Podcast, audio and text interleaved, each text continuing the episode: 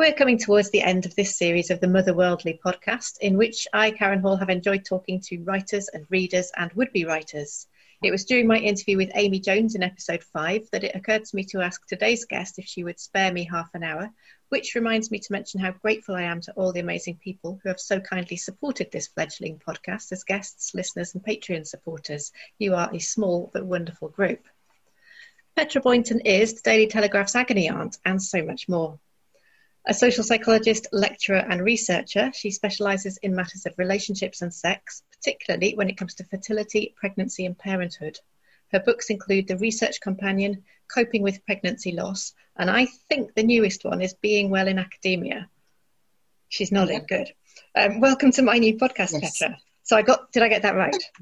Yeah, the only thing that's not right is I'm no longer at the Telegraph. Are you not? Ah. But I'm oh. still an academic the the internet thinks you are still no, at the Telegraph. No. I'm well. I've I've been sort of freelance agony aunting really because I've been writing books, but uh, yeah, it's, it's I don't have a column anymore. I have a kind of website, but uh, I'm I'm an agony aunt in search of a column.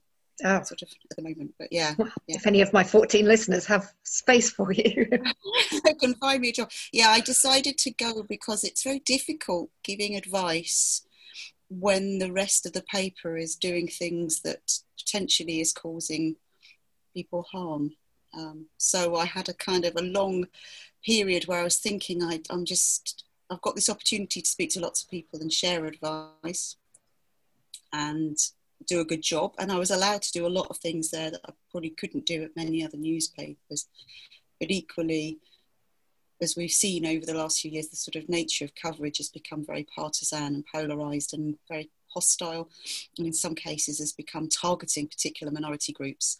And since they were the bulk of people writing into me um, and struggling with issues of, of, prejudice and harm, it felt very mm, tricky to be mm. in a position of, of, on the one hand, offering advice, and on the other hand, being kind of part of a machine that was causing the problem.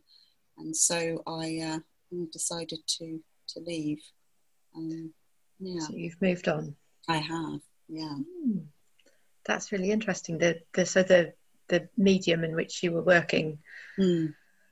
felt politically it felt incongruent it sounds like yeah very much so and and i felt i think we're always the harshest judges of ourselves um, uh, but also if we're aware of sort of what's being talked about in the news or social media, I was also thinking it's only a matter of time between, before somebody else thinks what I'm thinking, which is this role is really a problem. And I, I, I didn't know what I would do if, if it was somebody else saying to me, you should step down. So I thought, well, if it's it's better if I make that decision. And I also decided I wasn't going to make a big deal of it because I could have done, um, and it would have probably been you know, noteworthy. Uh, they did have another agony uncle um, who's far more famous than I, Graham Norton, who also stepped down. Um, but I went first uh, and more quietly and wasn't paid half as half as much for my column. Um, but uh, yeah, it's it's it's a worry, I think, and it's tricky because the advice column, as we know it, is dying. It's just not existing.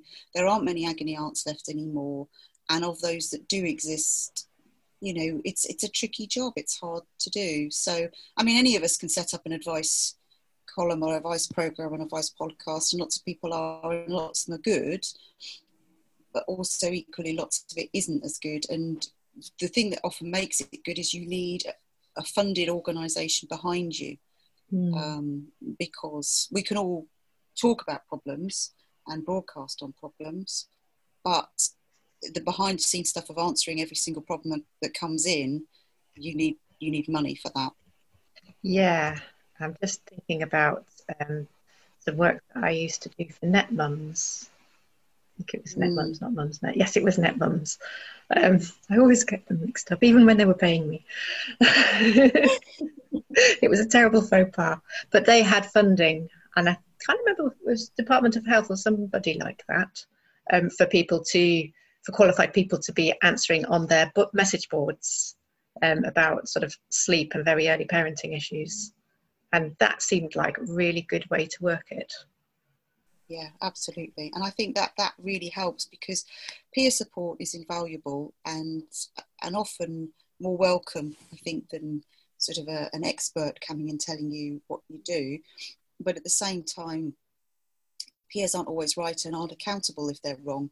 Whereas if you are someone in a, in a sort of designated role, if you get it wrong, you're more accountable and then it's your job to put it right. So, and hopefully not go too wrong to begin with. So it's a, it's a, it's a sort of tricky time to be an agony aunt in that the skills you're qualified to do are in more need than ever, but because of the way the media is changing, the, the opportunities to do that job well are, are diminishing. That's a sad, sad thing. Yeah, it is. It is. But it's all right. I put all the energy into writing books instead. So there you go. Yes. and it seems from the title of your book that you're um, using that agony aunt approach. Yes. Um, to write a book called Being Well in Academia seems very much like um, that kind of um, more authoritative than peer support, but I'm I'm in this with you kind of title for a book. Tell me more about it. Well, it's it's very much like you said it really. It's, I sort of come at it from several angles.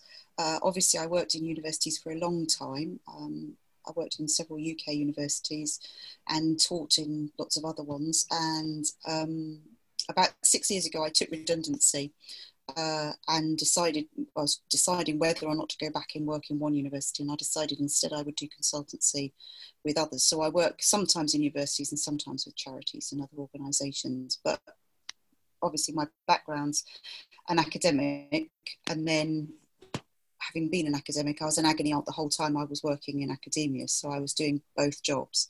Um, not always comfortably, I have to say, because academia is a strange place in that it's not especially welcoming of um, what it considers to be non-academic things. So working with journalists and media is both coveted massively, but also sneered at. So it's a strange role to be occupying, occupying both. I think at The Guardian, I was the UK's first evidence-based agony aunt, and I have no idea if that's true or even. What a wonderful title! Really, uh, to try and rescue the title from it. It's not the most exciting title, no, um, but uh, oh, I love it. Um, that that's sort of idea of, of kind of combining the academic and the the advice giving and, and mainly what i did was that you know i was sitting on top of uh, I was working in a health department. I had access to evidence, and you know, when people asked me to help them, I could signpost them to charities and sources of support. But I could also look at what was the latest information to make sure, as much as possible, I wasn't giving them clinical advice, but I was giving them enough information that they would be going to the right person. So, with all advice giving, it's it's signposting to support. So yeah. I don't I don't claim to have answers, but I claim to have enough information that would give people the confidence or the security that they could either think, well, actually, this will pass, or actually, I could deal with this myself, or no, I need to go and get more help. And if so, rather than going around the houses trying to find what that would be, I can sort of say, go here first and see what happens. So, this book really came out of work I'd been doing around advice giving and particularly around safety and well-being. So most of my research over the years has been on what I think is described as sensitive subjects, so sexual and reproductive health, and a lot of that's been in the community. And um, because I've done that work for a long time, um, people have asked me to come and do training with staff um, around how they can be safe and well, either doing field work or more often in university settings every time I did that kind of training, there'd always be one or more people staying behind who wanted to talk about the problems in their departments. So they actually weren't that worried about doing field work, but when they were in their own department, that's where they were facing homophobic abuse or racial abuse or sexism or other kinds of harassment and, and harm. And so for a long while i've been sort of working on that sort of safety and well-being side both sort of three research and advice giving and training. But as we've all seen i think in the press there are quite a lot of problems within universities. There have been for a long time but they are worsening. Um, there's a lot of problems over people's jobs. There's a lot of problems over student welfare. Academic staff are you know picking up the pieces because mental health services are being cut, but they're not being supported to do so, and they are overworked themselves. They're very stressed. Um, the pandemic hasn't helped at all. You know that people are struggling with all kinds of things there, and so I was asked to write a book that basically was a sort of self help book for anybody in academia. So it could be somebody studying, it might be a cleaner or a porter, it might be somebody who's a lecturer, it might be an admin worker, uh, it could be someone in IT or finance. It doesn't really matter where they're working. It was this sense of having a book that would give them enough information that either they could help themselves or they could find somebody else to help them. In the same sort of approach then of empowering rather than just telling them what to do. Yeah, because I think also uh, uh, the challenge with academia, particularly, is is academics are as prone as the rest of us to have crises in and outside of the workplace or the study place, but they're often quite demanding in terms of wanting the information to be correct. Um, but also I think uh, it's strange because there's if they don't like what they read, they want to know where it's from and are quite challenging of it. But if they do like what they read, they don't really care where it's from. So I, I had a kind of challenge to make sure the information was was rigorous and accurate and supportive. But also I wasn't just writing it for an audience in the UK. I was thinking about uh, most of my work is international. So although I'm based here, I've worked um, primarily online teaching across numerous countries um, over the years. So I wanted to think if somebody was studying um, in Nepal, they could find the book as useful as somebody studying in Nigeria, as somebody you know who's at the University of Nottingham. It doesn't really matter where anybody was. I just thought of places that started with N there. Um, but you know, outside of that, you know, that it, it could translate as much as possible I think being also aware that there's lots of stuff we have in common in our struggles within academia, but then there are specific differences, um, and that's usually based around inequalities, around divisions, where people are much more likely to struggle and to try and have information that was inclusive. It sounds like a real challenge to encompass all that diversity.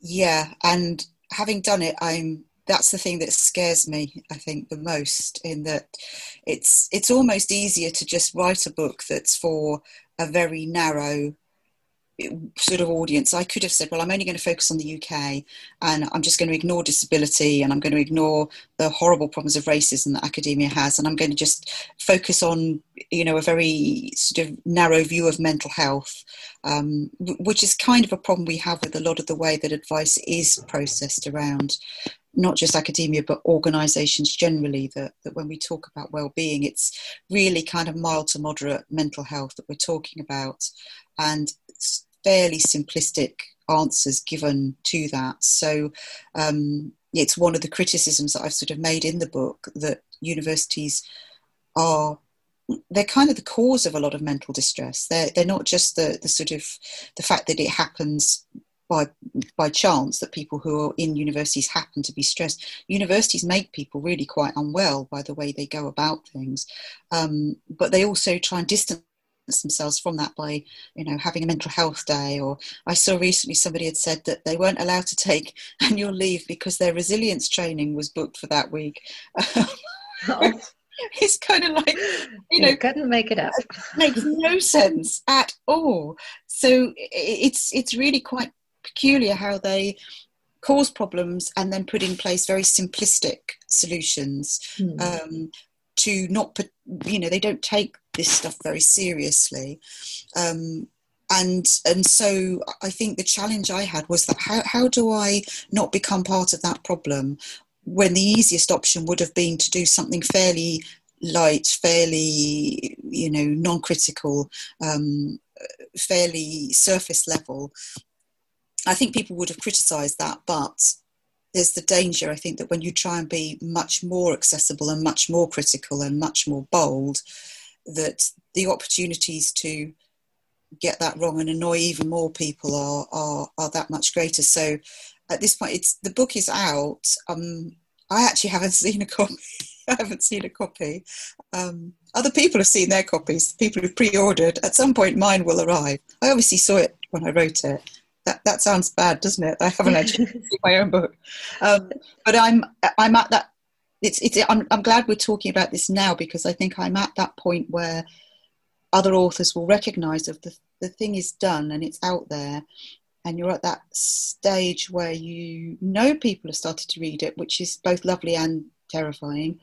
And then there's that responsibility of, of did I did I get it right? I think mm-hmm. I did, I may not have done. And so, yeah, I will discover that soon. So, waiting for reviews.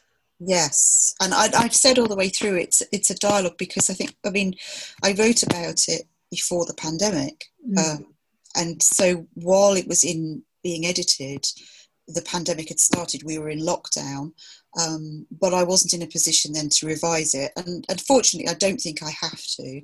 But I had said throughout it, it's much more of a dialogue, and so I, I will use a blog alongside the book that yeah. I think people give feedback or more things arise, I can be responsive and put that information out there.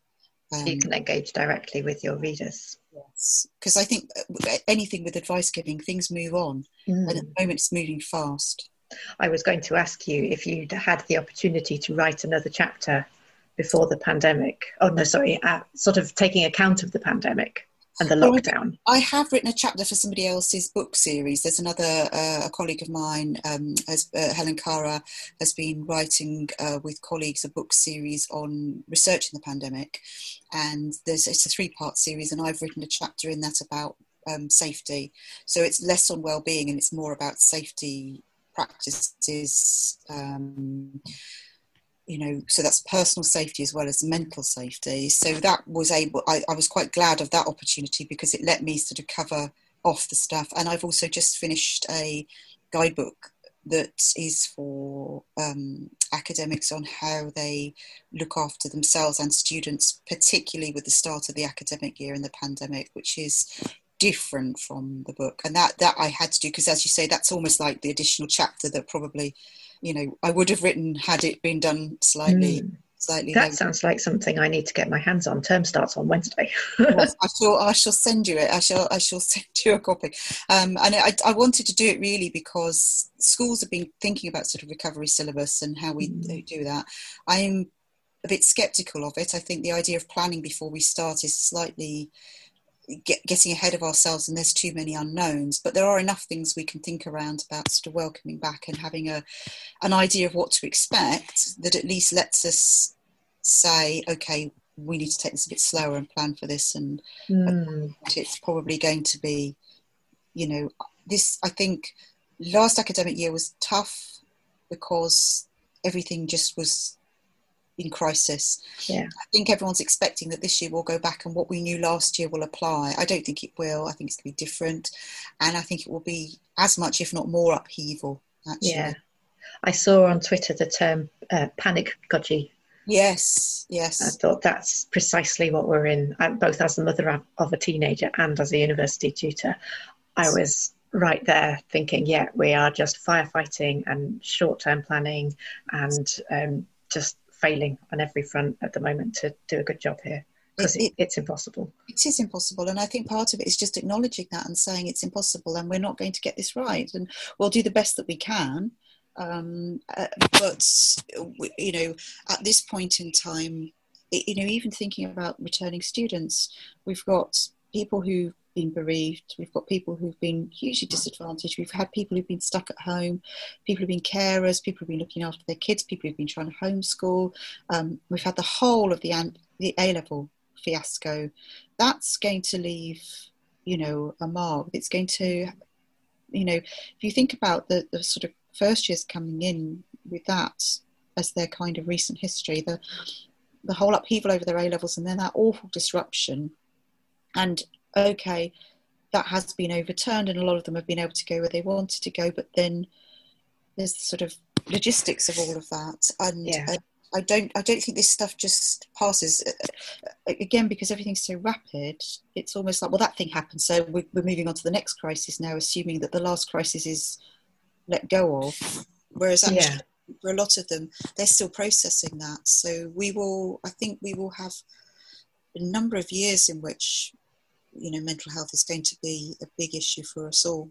Yeah, they're not sequential crises, are they? They're a pile. Yes. One on top of another.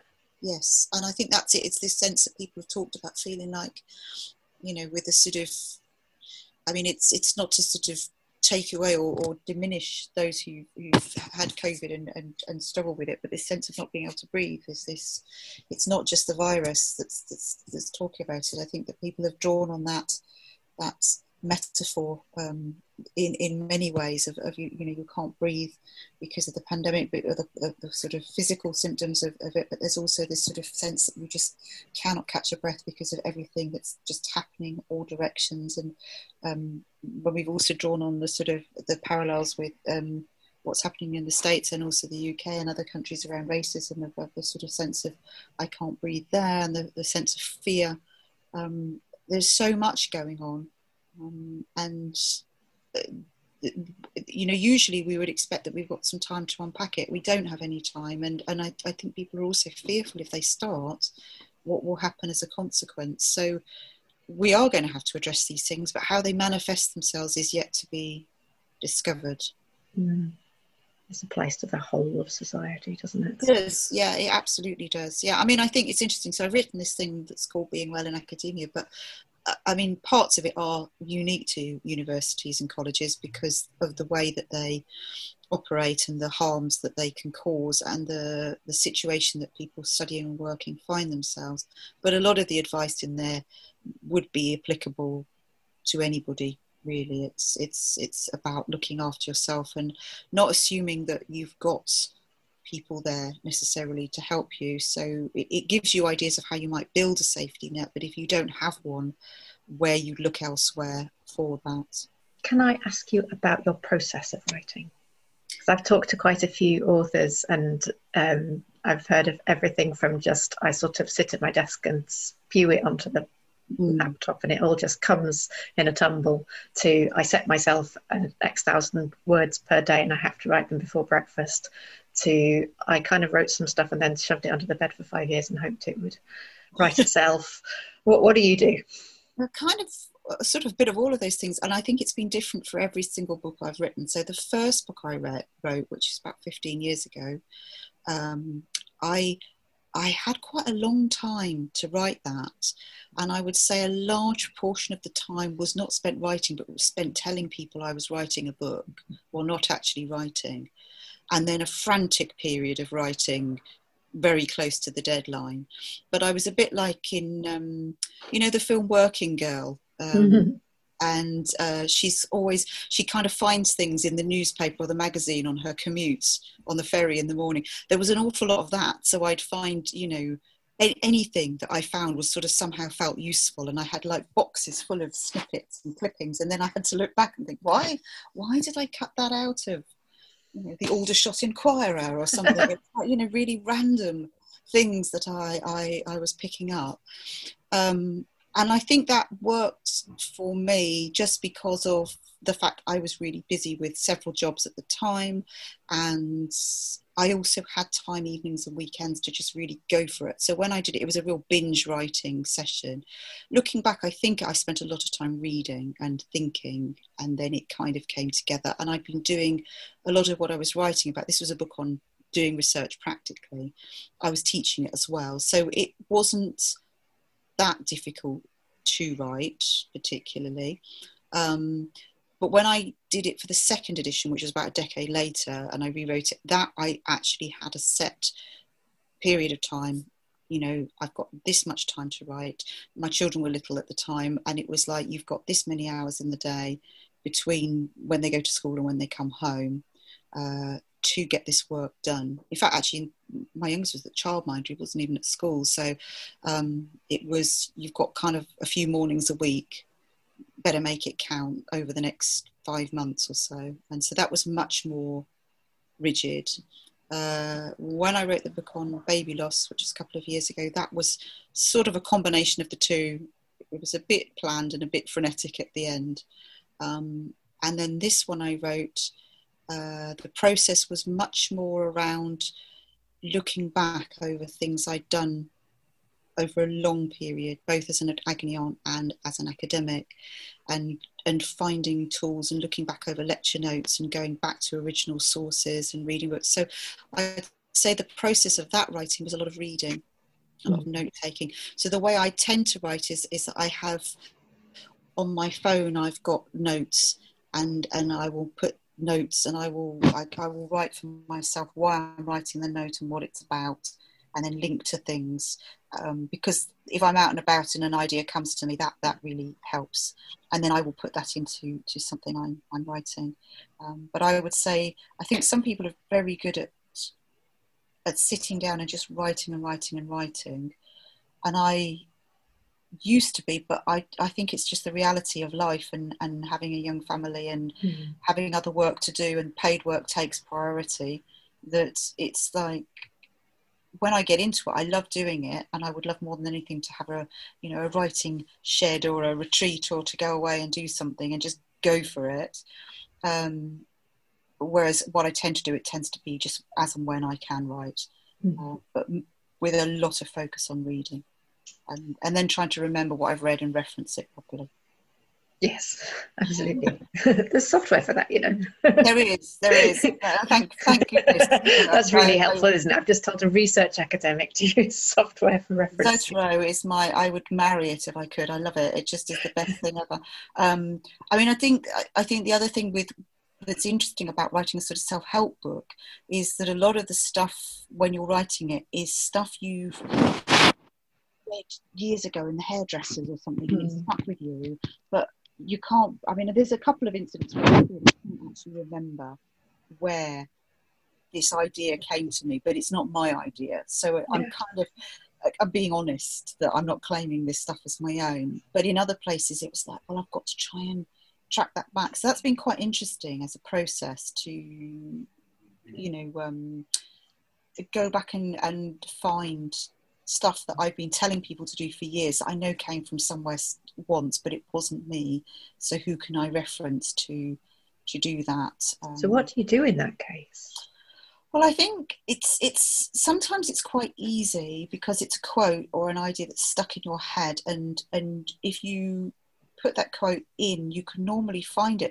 A couple of times it was a song lyric, which was interesting. It wasn't a book at all, but in other cases it was. Um, yeah, it was from a book or a, a, re, a resource. Um, but in other cases, it's more that you find lots of people have said it. So mm. there's quite a lot around advice giving where everybody's kind of saying the same thing. And, and that's always tricky, I think, as a writer, again, is how do you make this stuff fresh for a yourself because you're probably fed up with saying it and also for your audience who may have thought well why am i buying this book when i could have read that you know anywhere. Um, so what I, I, did with this particular book is I tried as much as possible um, to track down resources that I could then attribute to minority authors, so particularly black women scholars, um, but also um, authors from low and middle income countries as well. So I was I wasn't just drawing on the same old people doing stuff. And, and equally, I then had to check those sources because sometimes I think with advice giving, you read a quote and you think, gosh, that's brilliant. And then you go and read the person who's put together that advice and, and then you discover that actually they have got a whole host of other really problematic mm. views on life or they've done things that are really not great or they're discouraging people to, to you know take medication that these people really need. It's that kind of worry. So i had that problem as well that it was you know i didn't want to link people to sources of support that actually the, the quote that i was using was great but then i'd be doing something counterproductive. Yes. That's a minefield.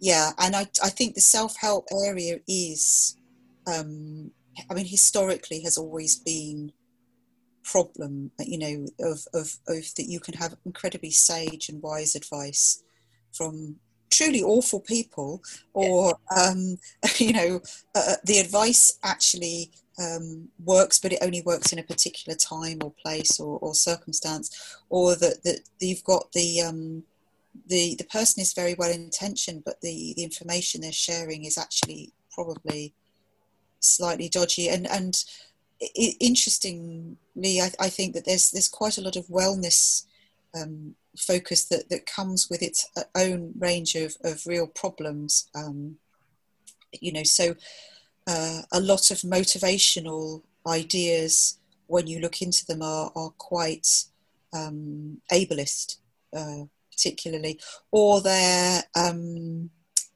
there's a lot of sort of cultural appropriation as well. So, you know, you'll suddenly discover people are talking mystically about all sorts of things that you sense they probably don't really know about. And, you know, if you're writing with Indigenous audiences in mind, it becomes extremely worrying that you might be, you know, relaying back to them things that are, you know, when they're opening a book on feeling good about themselves, they suddenly felt actually you're reinforcing a trauma or insulting or, or being rude. So that I think was a challenge in terms of um, writing for a, a, a, very diverse and accessible audience in a way that wasn't patronizing but also didn't kind of fall into this trap of being particularly ableist and and sort of yeah generally offensive. That's a lot of standards you're holding.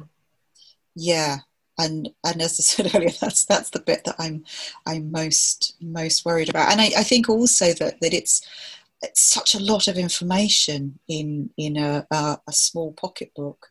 Yeah. And, and you're thinking, why? Why did I try and do this? And, and inevitably, I mean, it's it's true. I'm sure everybody listening and everybody who's written and all the authors you've spoken to will say the same. Is that the moment you pick up that book on the bookshelf or it's sent to you or whatever else is the moment that you realize all the things you should have written.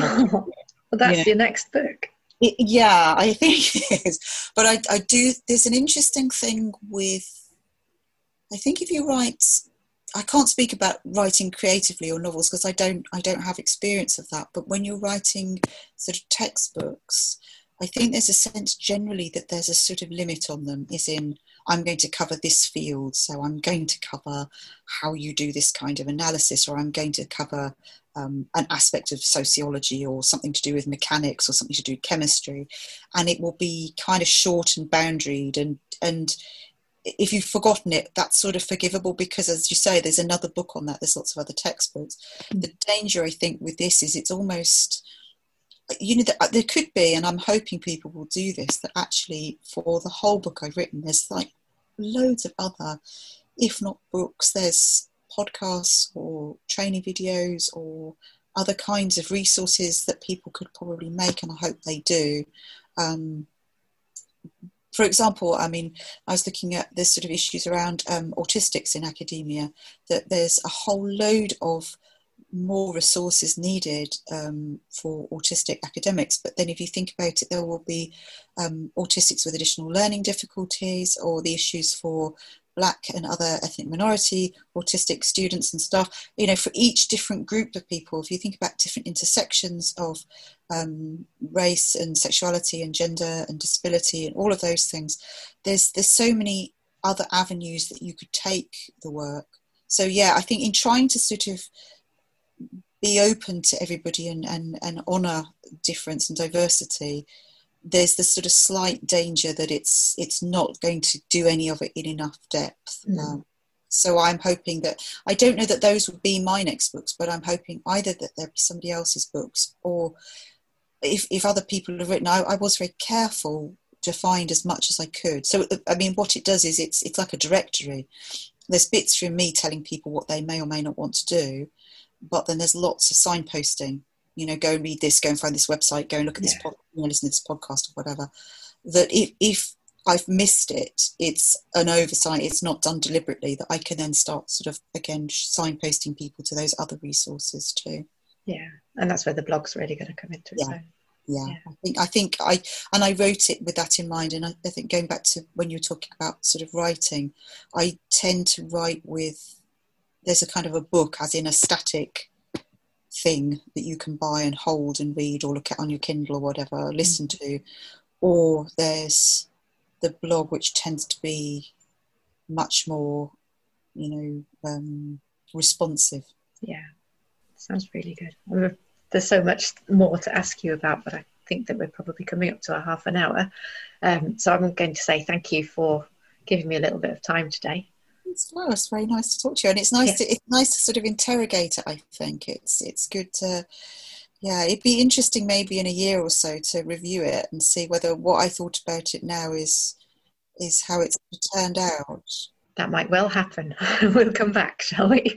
yeah, that'd be lovely. I mean, one thing I was going to just say really quickly because I, I, know mm. time is tight is that there's something that's different about this book is that for the other ones I've written, I think social media is moving on all the time. Mm. And I think the thing that's different about this book is that it's something that I'm embedded in a community and people know me. They knew at every point in this process I was writing a book. And it's the first book I've done that I haven't had to ask people to share on social media they've got a copy. It does say at the end, if you've read it, would you like to do that? But people are actually posting, you know, oh, I've, this has just come in the post. People are asking questions about it already. And I think for all writers, the the big thing I've learned through doing this is that not to be afraid to talk about it all the way through, the good bits, the bad bits, maybe some snippets of what's happening, to build a community and to to sort of be part of that community. So it's not just like you do the book and then you want to read it. I've been kind of doing because I've been doing advice giving all this time in, in academia. People know that. Um, but that's that's been a nice surprise for me that I felt there's a different feel around this, which I hope again we'll have to come back. I might jinx it now by saying that the four people who sent me a photo of the will be the sum total of my readership. But I, I hope it will be different. I do. I'm sure it's just the beginning. I hope so. Petra, thank you so much. It's been lovely thank to talk you. to you as it always is. Thank you. A lot to think about for us there as the university term starts and school's been back a few weeks. Really lovely to speak to Petra again, um, and I'm sure I'll do so once more in the future. Um, you can talk to me about this episode if you have any thoughts. Um, if you would like to join us on Patreon, um, it's patreon.com slash motherworldly, and anyone subscribing to Patreon will get the episodes as they are made and not have to wait for the release each Friday. Um, you could also have a chat with me if you wanted to for nothing at all. Um, I'm over on Twitter at Motherworldly UK and on Instagram as Motherworldly Pod. We will be back next week. Our final episode is with the lovely Mia Scotland.